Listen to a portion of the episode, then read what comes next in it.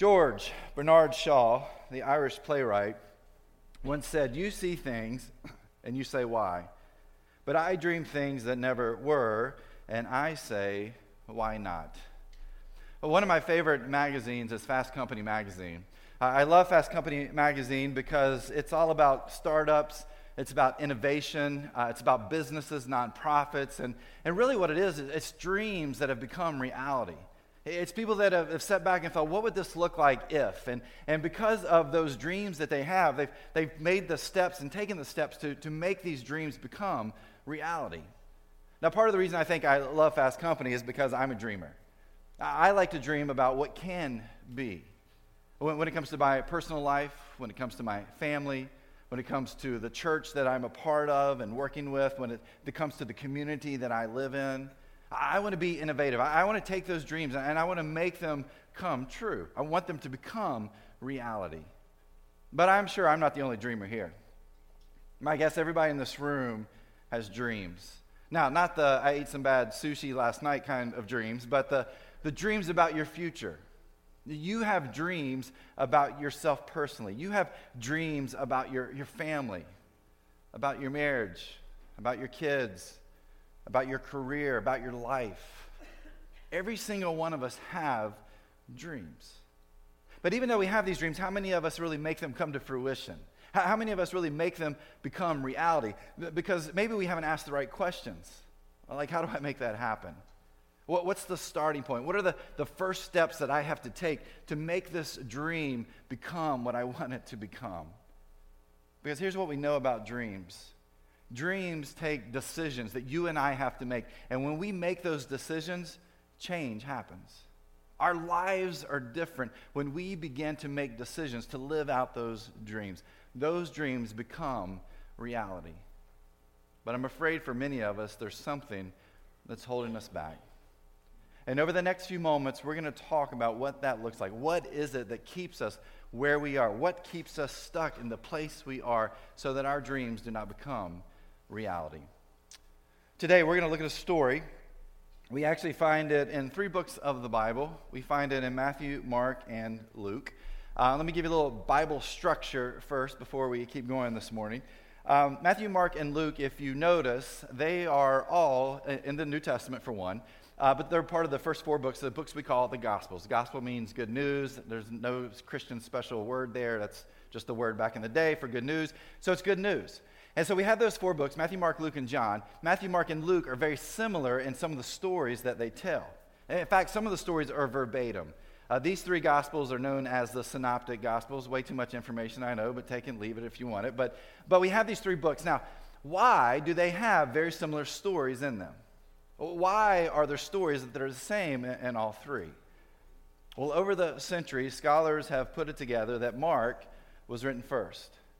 And so Mark was written first. And then if you look at the book of Mark and then Matthew and Luke, what you'll find with Matthew and Luke is that about 40 to 50% of the stories in Matthew and Luke are coming from the book of Mark. And you may be thinking to yourself, well, that doesn't seem right. I mean, why would they do that? They're, they're kind of plagiarizing from someone else. No, they're not. They're historians. And so Matthew and Luke were doing like what any historian would do, like Mark did. They would go out and find people that had firsthand hand experiences with Jesus. Like, hey, we heard that you had this connection with Jesus. Tell me that story. Oh, great. Do you have anybody that can back that up? You have an eyewitness. Oh, you do. Let me talk to them. And so they would begin to put these stories together about the teachings and the life of Jesus.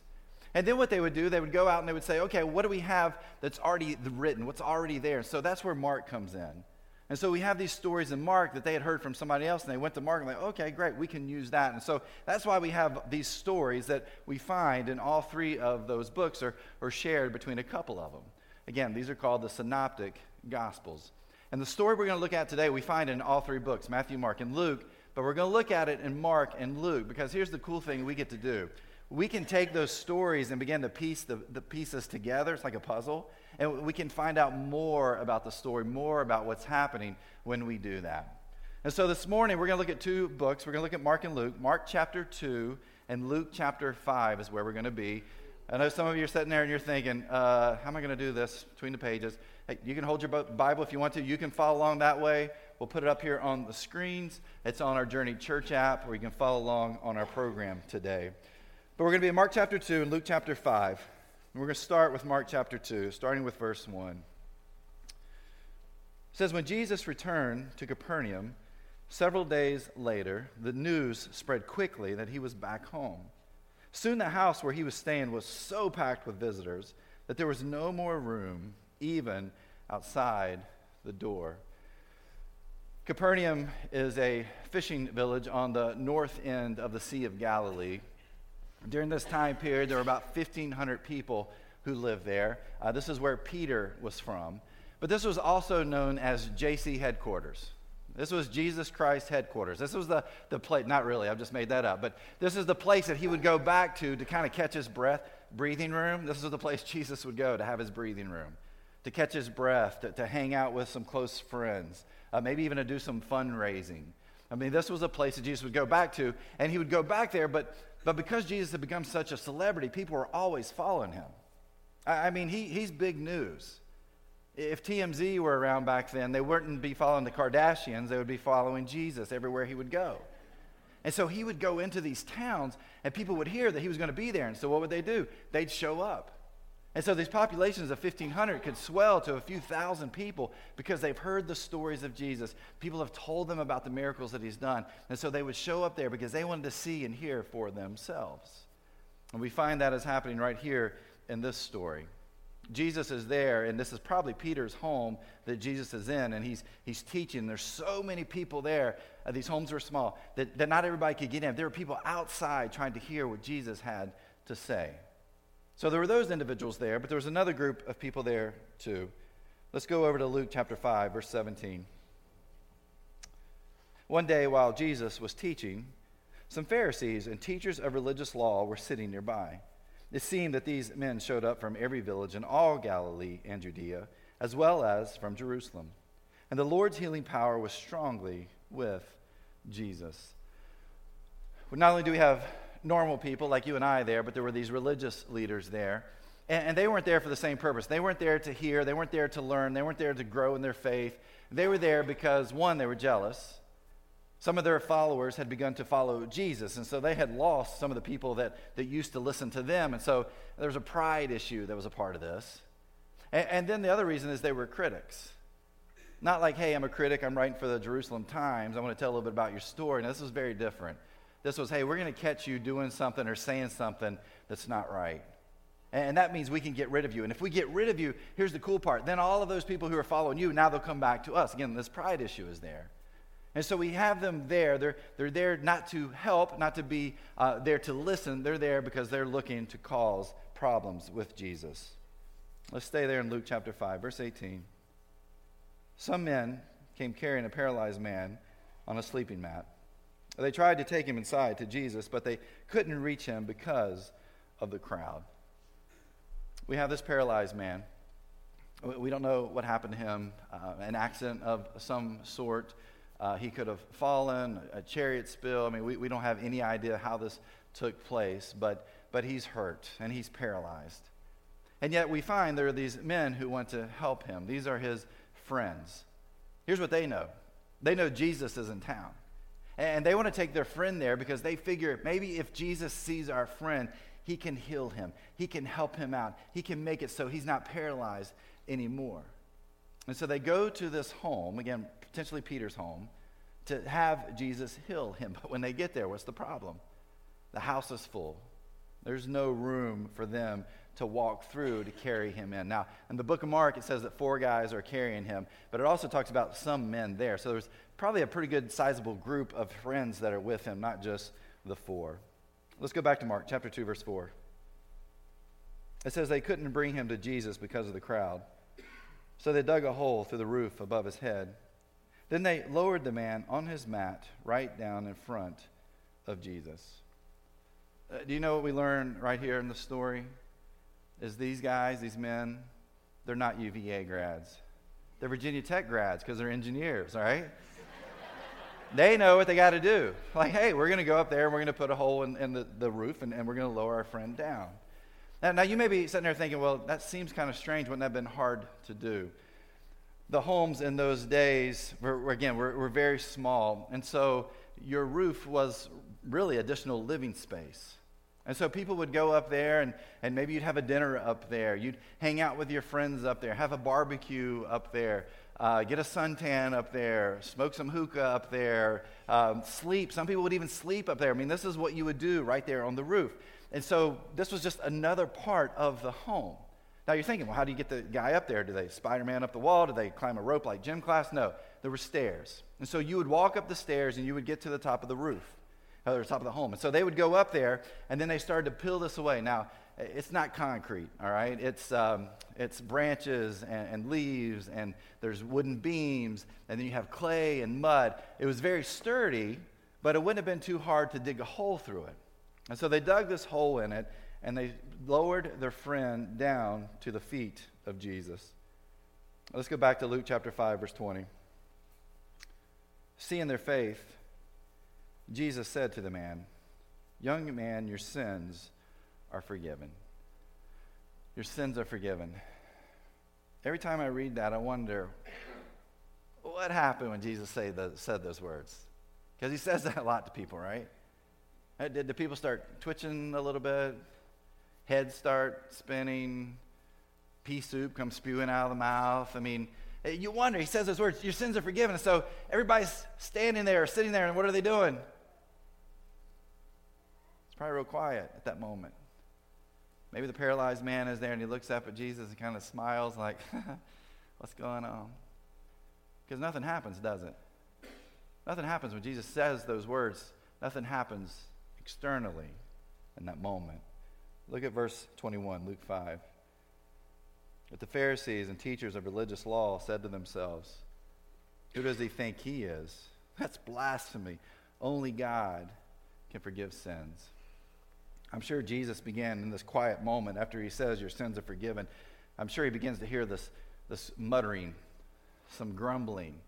And he knows who it is. It's the religious leaders. And, and in that moment, they look at him like, hey, You can't say that. You're not God. Now, let me give you a little bit of background about the Pharisees and these religious leaders that are there. Uh, the Pharisees were basically a, a, fraternal organization, you know, minus all the cool little handshake things that you do for those groups um, their focus was the law. And their job was to make sure that you followed the law verbatim. In fact, whether you liked it or not, you were part, if you were Jewish, you were part of a Jewish accountability group that you didn't invite yourself into or somebody didn't invite you into. Because these guys would walk around, there's about 6,000 uh, 6, of them at this time. They would walk around, they'd, they'd point out, hey, you're not doing what you're supposed to do. Don't you know the Mosaic Law? Hey, that's one of the Ten Commandments, you're breaking it. This was their job. It was like their parents, your parents are around you all the time telling you all the bad things you're doing. But this is what they believed, this is who they were. In fact, they had this idea that if every Jewish male followed every single rule and law on the exact same day, that Messiah would come back. I mean, this is who they were. This is the life that they led. And then we have the teachers of the law. These were the scribes. They were basically the PhDs of that day. They, they memorized scripture. They, they knew the law. They argued the law. They developed new traditions based on the law. This is what they did every day. And so the Pharisees would actually follow a scribe. A scribe would say, Hey, I want to mentor you. Or a Pharisee would say, Hey, would you, would you coach me? And you would become just like that scribe because you would follow them. You would listen to them. You would learn from them. And so we have these two groups of people that are there that particular day when this is happening there in that home. They're there trying to find out if Jesus is going to break one of the laws. And what does Jesus do? In their mind, Jesus breaks one of the laws. Because one of the laws says never equate yourself to God. And what is Jesus doing? He's equating himself to God. Now, granted, he is God. They don't know that. But that's the tension that we find between the religious leaders and Jesus throughout all of his ministry. Look at verse 22, Luke 5. Jesus knew what they were thinking, so he asked them, Why do you question this in your hearts? Is it easier to say your sins are forgiven or stand up and walk? What if after church today you went to the Kingstowne Panera? It's been remodeled, looks pretty nice if you've been there. But now you walk in, you don't go up to tell somebody what you want for the most part. They, they have the little iPads there for you to, to put in your order, right? And so what if after church today you go there for lunch with your friends or your family and you start punching in, you know, your information for the day and, and somebody else walks in beside you. And, and you just leaned over, like, hey, and they're like, what? Hey, your sins are forgiven. How do you think that person would respond right there in that moment?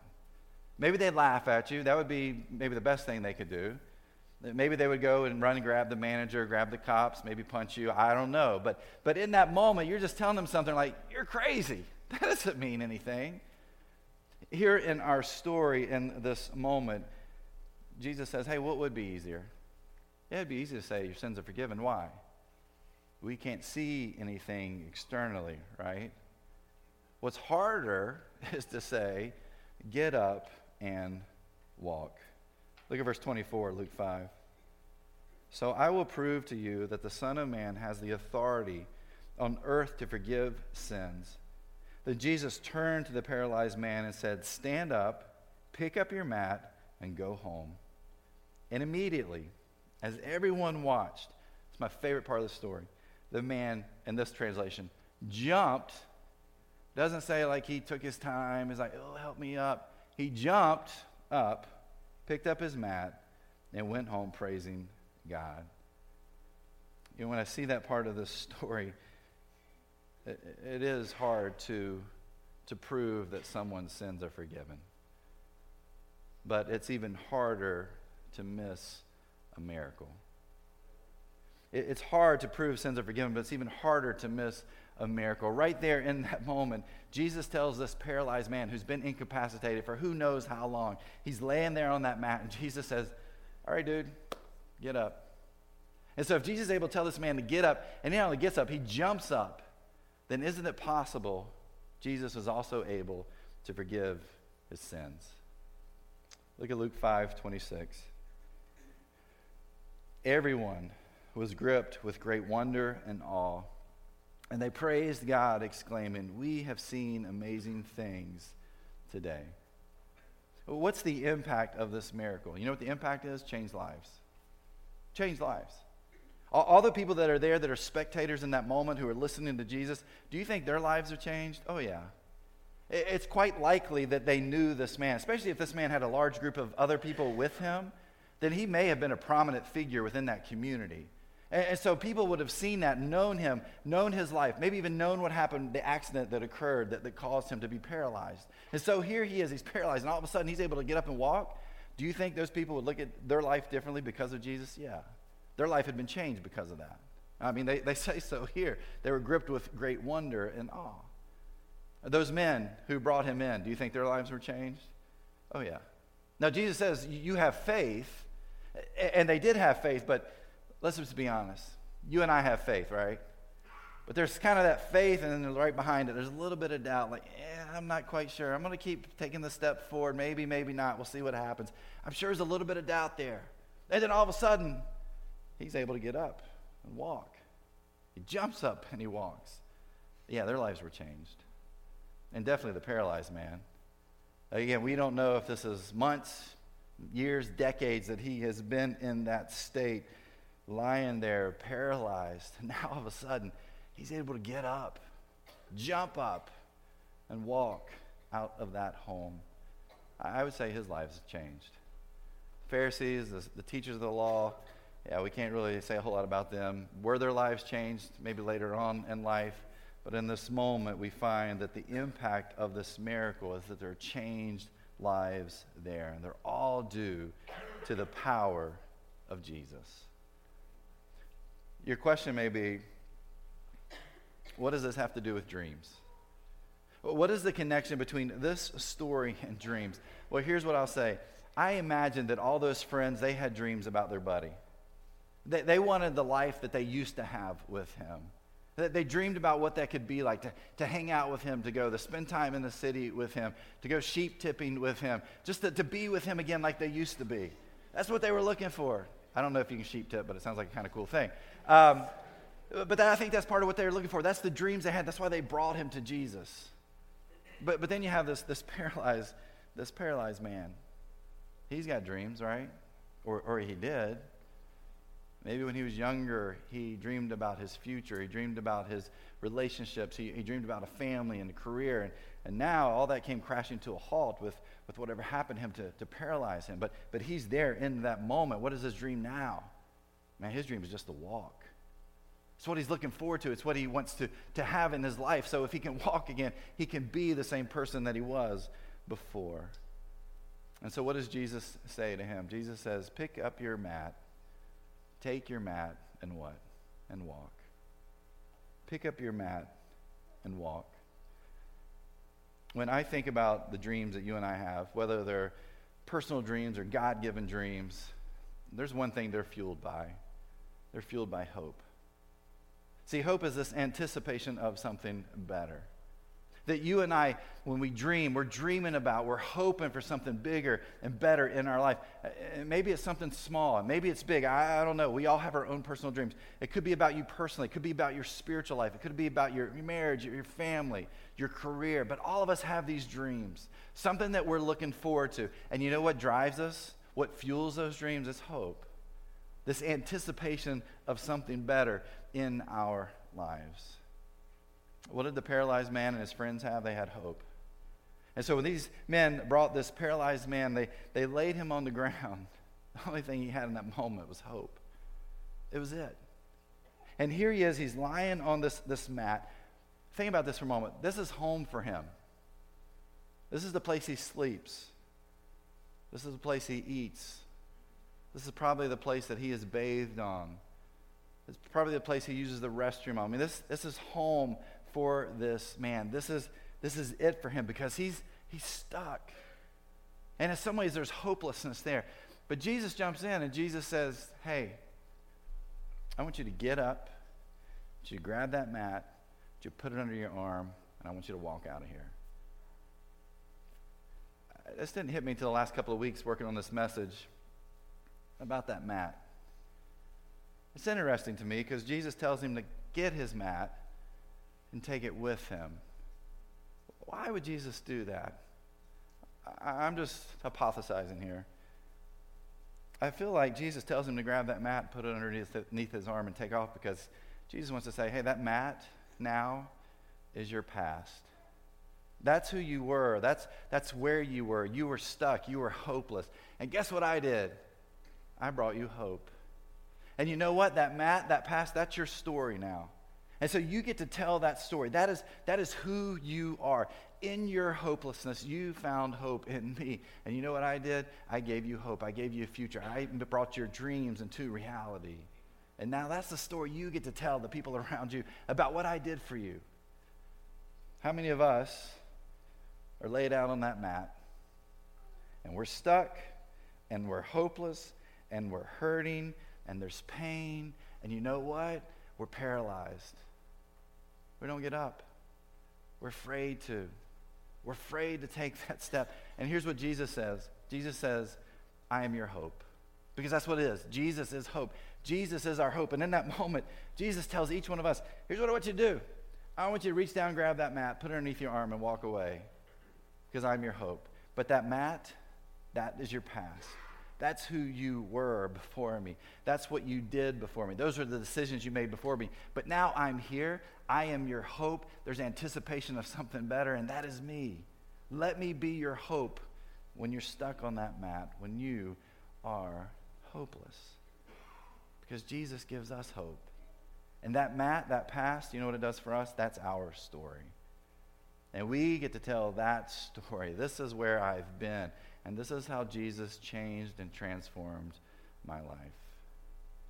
Yet many times we are we're stuck in this constant state of hopelessness. Gerda Weissmann was born and lived in Poland. At the age of 15, uh, Poland was um, invaded by the Germans. At the age of 18, her parents were sent to Auschwitz uh, she and her sister were sent to the Gulag. At the age of 21, she was one of 4,000 women who were sent on a 350 mile death march from Germany to Czechoslovakia. And she was one of only 120 women who survived that trip. I, I can't imagine, I can't even fathom the hopelessness in so many lives during that, that time period. But within that hopelessness, there was always hope. I want to show you an interview done with Gerda some years later as she as she talks about that day and what happened when, when hope came to visit. Take a look at this. My very clear um, view of, of freedom and liberation came that morning when I stood in this doorway of that abandoned factory. And I saw a car coming down the hill. And the reality of that came when I saw the white star on its hood and not the swastika. There were two men in that car. One jumped out. I saw some skeletal figures uh, uh, trying to, to get some water from a hand pump, but over on the other side, uh, uh leaning uh, next to the en- against the wall next to the entrance of the building, I saw a girl standing, and and I decided to go walk up to her. I remember that aura of, of that awe of, of, of the disbelief in daylight to really see someone who fought for our freedom, for my ideals, and uh, he looked like like God to me. And I asked her in German and in English whether she spoke either language, and she answered me in, in German. And I. Uh, I knew what I had to say. And I said to him, We are Jewish, you know. For a very long time. At least to me it seemed very long. But he didn't answer me. And then his own voice betrayed his emotion. He was wearing dark glasses. I couldn't see his eyes. He said, So am I. I asked uh, about her companions. He said, May I see the other ladies? a form of address we hadn't heard for six years. I told him most of the girls were inside, they were too ill to walk, and he said to me, Won't you come with me? I didn't know what he meant. So he he held the door open for me and let me precede him. And that was the moment of restoration, of of humanity, of humaneness, of dignity, of freedom. We went inside the factory. Uh, it was an indescribable scene. Uh, there were women scattered over the floor on scraps of straw, uh, some, some of them quite obviously with a mark of death on their faces. I took him to see my friends. The girl who was my guide uh, made sort of a sweeping gesture over this scene of devastation and said the following words Noble be man, merciful and good. And I could hardly believe that she was able to summon a poem by the German poet Goethe, which was called is called the divine uh, at such a moment. And there was nothing that she could have said that would have underscored the grim irony of the situation better than, than what she did. This first young American of Liberation Day is now my husband. He opened not only the door for me, but the door to my life and my future. Here's a picture of Gerda and Kurt. They, uh, they did marry not too long after that. This is not right then when it happened, but of course, um, this is them. I think he passed away a few years ago. She received the Presidential Medal of Honor from President Obama back in 2010 for her work. But I can't imagine the hopelessness in those moments. Can you? Where you wake up every morning and part of you is thinking, today's probably the day I'm going to die. And maybe you wake up every morning thinking, today I hope is the day I die because I don't want to go through this anymore. And yet, in that kind of hopelessness, what do we find? We find hope.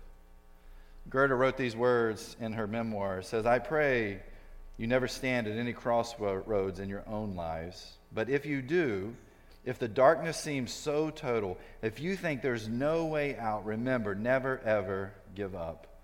The darker the night, the brighter the dawn. In our dark nights, the dawn is always brighter in our hopelessness, we need to understand that there is always hope.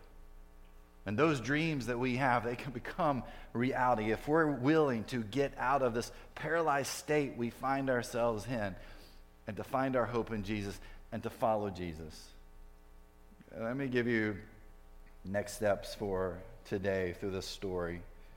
The first one is this some of us, we need to pick up our mat, put it underneath our arms, and walk towards Jesus.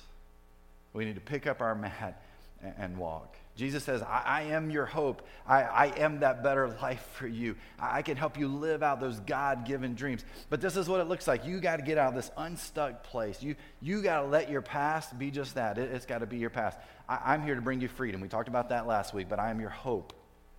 I am your hope, that anticipation of something better. Pick up that mat, put your past under your arm, and, and follow me. Well, that's your story. That's who you are but you get to tell it now. And you get to tell how I changed your life because Jesus is hope. The second thing I would say, because of Jesus being our hope, that some of us need to not only pick up that mat, put it underneath our arm, some of us need to take that next step and be baptized. We need to take that next step and say, I- am in. I'm in. I- have been stuck. I- I've been paralyzed. I've been incapacitated. And now I'm ready to take those next steps towards reality, towards the hope that I can find only through Jesus. And maybe that's the place you're at. If it is, we'd love for you to let us know because we'd love to, to experience with you the hope and freedom that we find through Jesus and baptism. If you have uh, never been baptized before, uh, we invite you to our baptism class. Uh, we're doing that next Sunday during our 11 a.m. service from 11 to 12 it's a great place to come. If you've got questions, if you're like, hey, I've been sprinkled, what is that? Does that count? Uh, hey, you know, I got baptized somewhere else. This is what happened. Does that count? Or you just have questions in general about baptism, we invite you to be a part of that. Again, you can go on your Journey Church app, click on Baptisms at the Journey. You can sign up for that class there. On uh, Easter Sunday, April the 1st, we are inviting you to also be a part of our baptism day. Uh, we'd love to see people make that decision that day. I mean, there's no better a- example of hope than what we celebrate on Easter Sunday. And so maybe you want to be baptized. And so, again, we, we ask you to mark that on uh, your app, or you can fill, fill that out on your connection card and put that in the offering baskets here in just a little bit. But that's a big step. But again, that's, that's Jesus being our hope. And then, lastly, last week we asked you to start praying every day at 4:26 p.m. And I know some of you have been doing it. You've been telling me you've been doing it. If you're like me, your alarm goes off at 4:26 p.m. You're like, what, "What's that alarm for? Am I supposed to wake up?" It seems like strange. I'm awake, but but then you remember it's like, "Oh, I'm supposed to be praying." And so here's what I'm going to ask you to pray for this week as we go through this next week. If you weren't here last week, we invited everybody to set an alarm for 4:26 p.m. It's connected to John chapter 4 verse 26 when Jesus tells the Samaritan woman, "I am he." And what we said is, "I am he who sets you free." And so here's the things I want you to pray for. Pray for people to find hope in Jesus. And then, secondly, I want you to pray for people to find hope through baptism, that they want to take that step to follow Jesus in that way. So we pray for people to be baptized. And then, lastly, I want you to pray for the one person or the one family you're going to invite to Easter service. Uh, on your seats today, you have these yellow cards. They're invite cards. They're small, they're simple. You just got one. And all we're asking you to do is to take one of those and say, hey, we've got Easter services. I'm going to be there at this particular service. Come hang out with me for the day. That's all you got to do. And so we're asking you to pray about that. I honestly believe if we as a church pray together like we're doing over the next few weeks, God's going to do even more amazing things than we can hope for or even imagine. Because Jesus is our hope. And when you feel stuck and paralyzed, when you feel incapacitated, when you can't get past your past, look, Jesus says, No, no, no, no. I'm your hope. I'm here to set you free. What I need you to do is take up your mat and follow me. Every Sunday, we come together at the journey and we take communion as, as a church community, as a church family. And again, I can't think of anything that's, that better exemplifies hope than, than this moment when we take the bread and the juice because it reminds us of the hope we have. And our hope comes from that empty tomb. And so when we're paralyzed, well, maybe we can remember the hope that fi- we find in that tomb. When we're stuck, maybe we can remember the hope we find in that empty tomb. When we're hopeless, maybe in that empty tomb we can find all the hope that we need.